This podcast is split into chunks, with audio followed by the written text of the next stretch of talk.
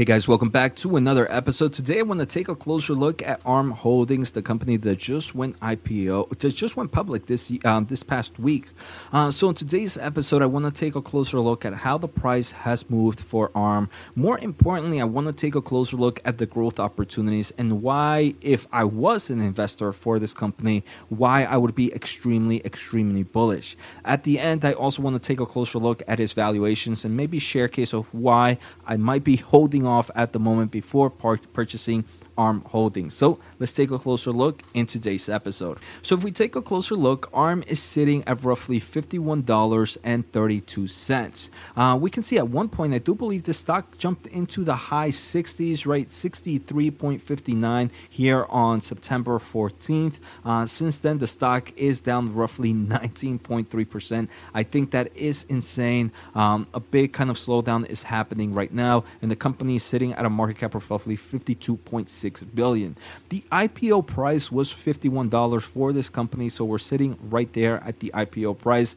I personally do believe its IPO price was still a little bit expensive, uh, but let me first explain why I have what's my number one growth opportunity for this company. All right, so my number one growth opportunity for ARM, in my opinion, is the amount of big tech companies that are using ARM based chips to kind of create their own chips in house.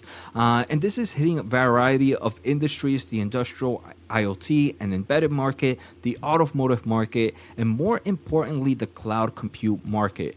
Finally, I want to thank the Motley Fool for sponsoring this video and check out fool.com slash Jose for the 10 best stocks to buy now. With that link, you get a promotional offer for the subscription service. Now, let's continue with today's episode. So, I actually just did a deep dive on ARM on my exclusive membership program where I do weekly videos. If you want to learn more about ARM and the ins and out of the company, I definitely would recommend joining that membership. I just want to take a closer look at that in house made chips.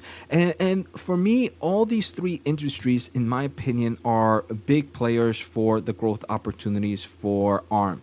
But one of my favorites is the cloud compute. Uh, the cloud compute, which are chips, for example, for server CPUs, for DPUs, for smart NICs, used by cloud server providers. ARM does believe that this market can grow from roughly $18 billion in 2022 to roughly 28.5 billion in 2025, over $10 billion with a 16.6% compounded annual growth rate in three years. I think that is insane.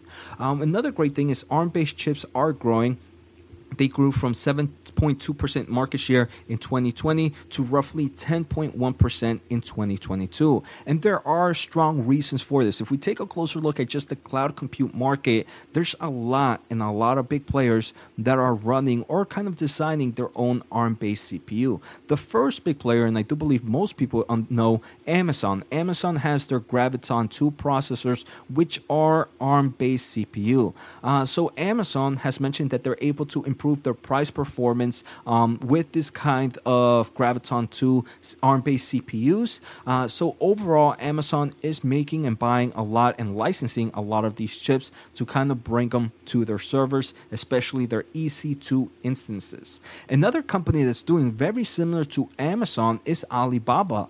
Alibaba has also introduced ARM based server chips into their data centers. Uh, so, very similar to Amazon and Alibaba, I do believe this is is one of the main reasons we are seeing that market share grow here in the kind of data center and cloud compute market. Now, there might be other big kind of players out there that, while they might not be designing their own chips, they are kind of purchasing ARM-based server chips. One of the two of those big players are Microsoft with their clouding solution, and also Oracle. Oracle has recently, um, both these companies have recently started to purchase um, chips from Ampere. Ampere is a company that designs ARM based servers. Uh, so, overall, we can see a lot of the big players increasing their ARM based solutions. Some other interesting things to know about ARM and their processors, right? When we think of ARM, we usually only think about mobile processors. But most DPUs, if you are here in the semiconductor market, you know there's a lot of DPUs out there are using ARM cores as the CPU component. For example, NVIDIA's Bluefield is using an ARM-based product. Marvell's Octeon use um, use uh, ARM cores. Intel's Mount Evans, which is their IPU, which is just a variant of a DPU, is also using ARM cores. And Amazon's Nitro system, again, their own DPU, is using ARM cores as well. So, right off the bat, we can already see how a big player like Amazon is using ARM for various things. They're using it for their CPUs, they're also using it for their DPUs. If we take a closer look at NVIDIA, NVIDIA is using it for their Bluefield DPU, but we also know that NVIDIA is using it for their um, Grace CPUs. There's also a, a, lot of other solutions that NVIDIA is actually using um, ARM base. Now, if we continue to take a closer look at the list of big giants that use ARM, um, obviously we know Xilinx, right? Xilinx is a huge player of the FPGA market, of the embedded market, recently purchased by AMD. And can you guess what type of processors these FPGAs use? Yep, they use ARM Cortex FPGAs depending on the type of solution for their Zynq UltraScale Plus. Now, that's not the only one. I mentioned earlier NVIDIA, we see NVIDIA using it for their Bluefield DPU. We see NVIDIA using it for their Grace CPU. But NVIDIA has a lot of kind of IoT and embedded market solutions for things like robotics. They have the Jetson AGX Orin, the Jetson Orin NX series, and the Jetson Orin Nano series, right? And if we take a closer look, all of these obviously are using uh, NVIDIA's GPU solutions. But if we take a closer look, look at the CPUs that they are using. They are all using an ARM Cortex uh, CPU. And I do personally believe that the robotics market, that the embedded market, that the IoT market is going to grow from here. And that's definitely a great growth opportunity for this company. Now, if we continue down this train of NVIDIA, NVIDIA also has the NVIDIA Drive Orin.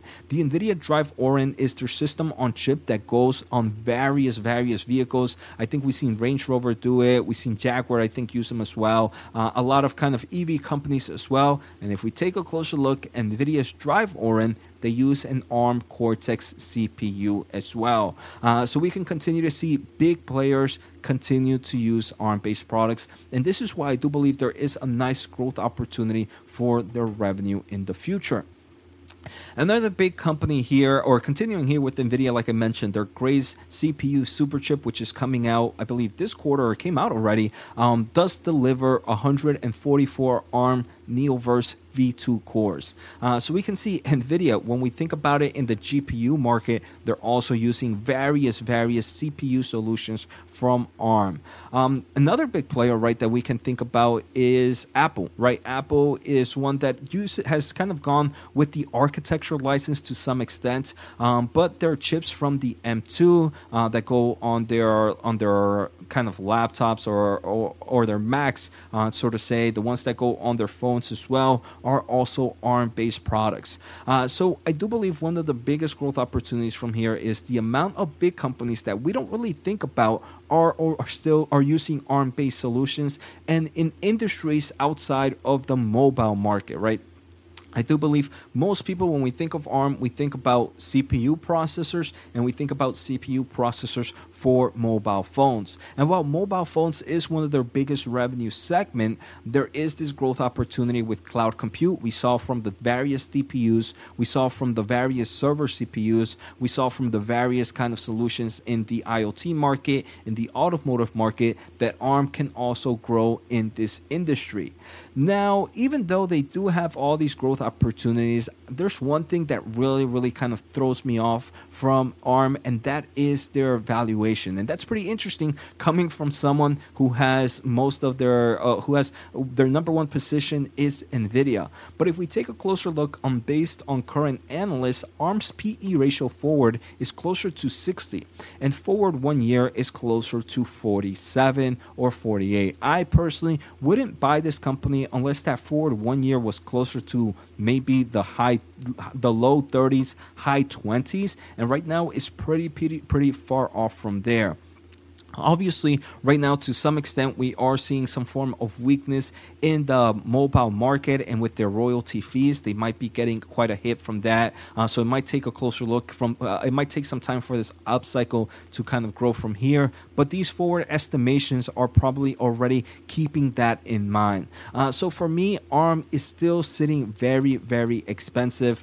Maybe if this stock was closer to forty dollars, maybe somewhere in the thirty dollars, that's where I would definitely, definitely enjoy purchasing ARM at the moment. But right now, I do believe this is one that's sitting pretty expensive. Again, I do already have a lot of companies that I have in growth mode and that tend to have higher valuations. For those, so for those reasons, when I look at other growth companies, I tend to be a little bit more picky in purchasing like we saw, ARM has plenty of plenty growth opportunities. And like I mentioned, if you guys want to see more of ARM's deep dive, understand uh, more on their back end, on the different types of licensing fees, on the different customers, on some of the risk, make sure to join the program as I do have an exclusive video there. So I hope you guys enjoyed today's episode. Take care, have a good day, and see you next time.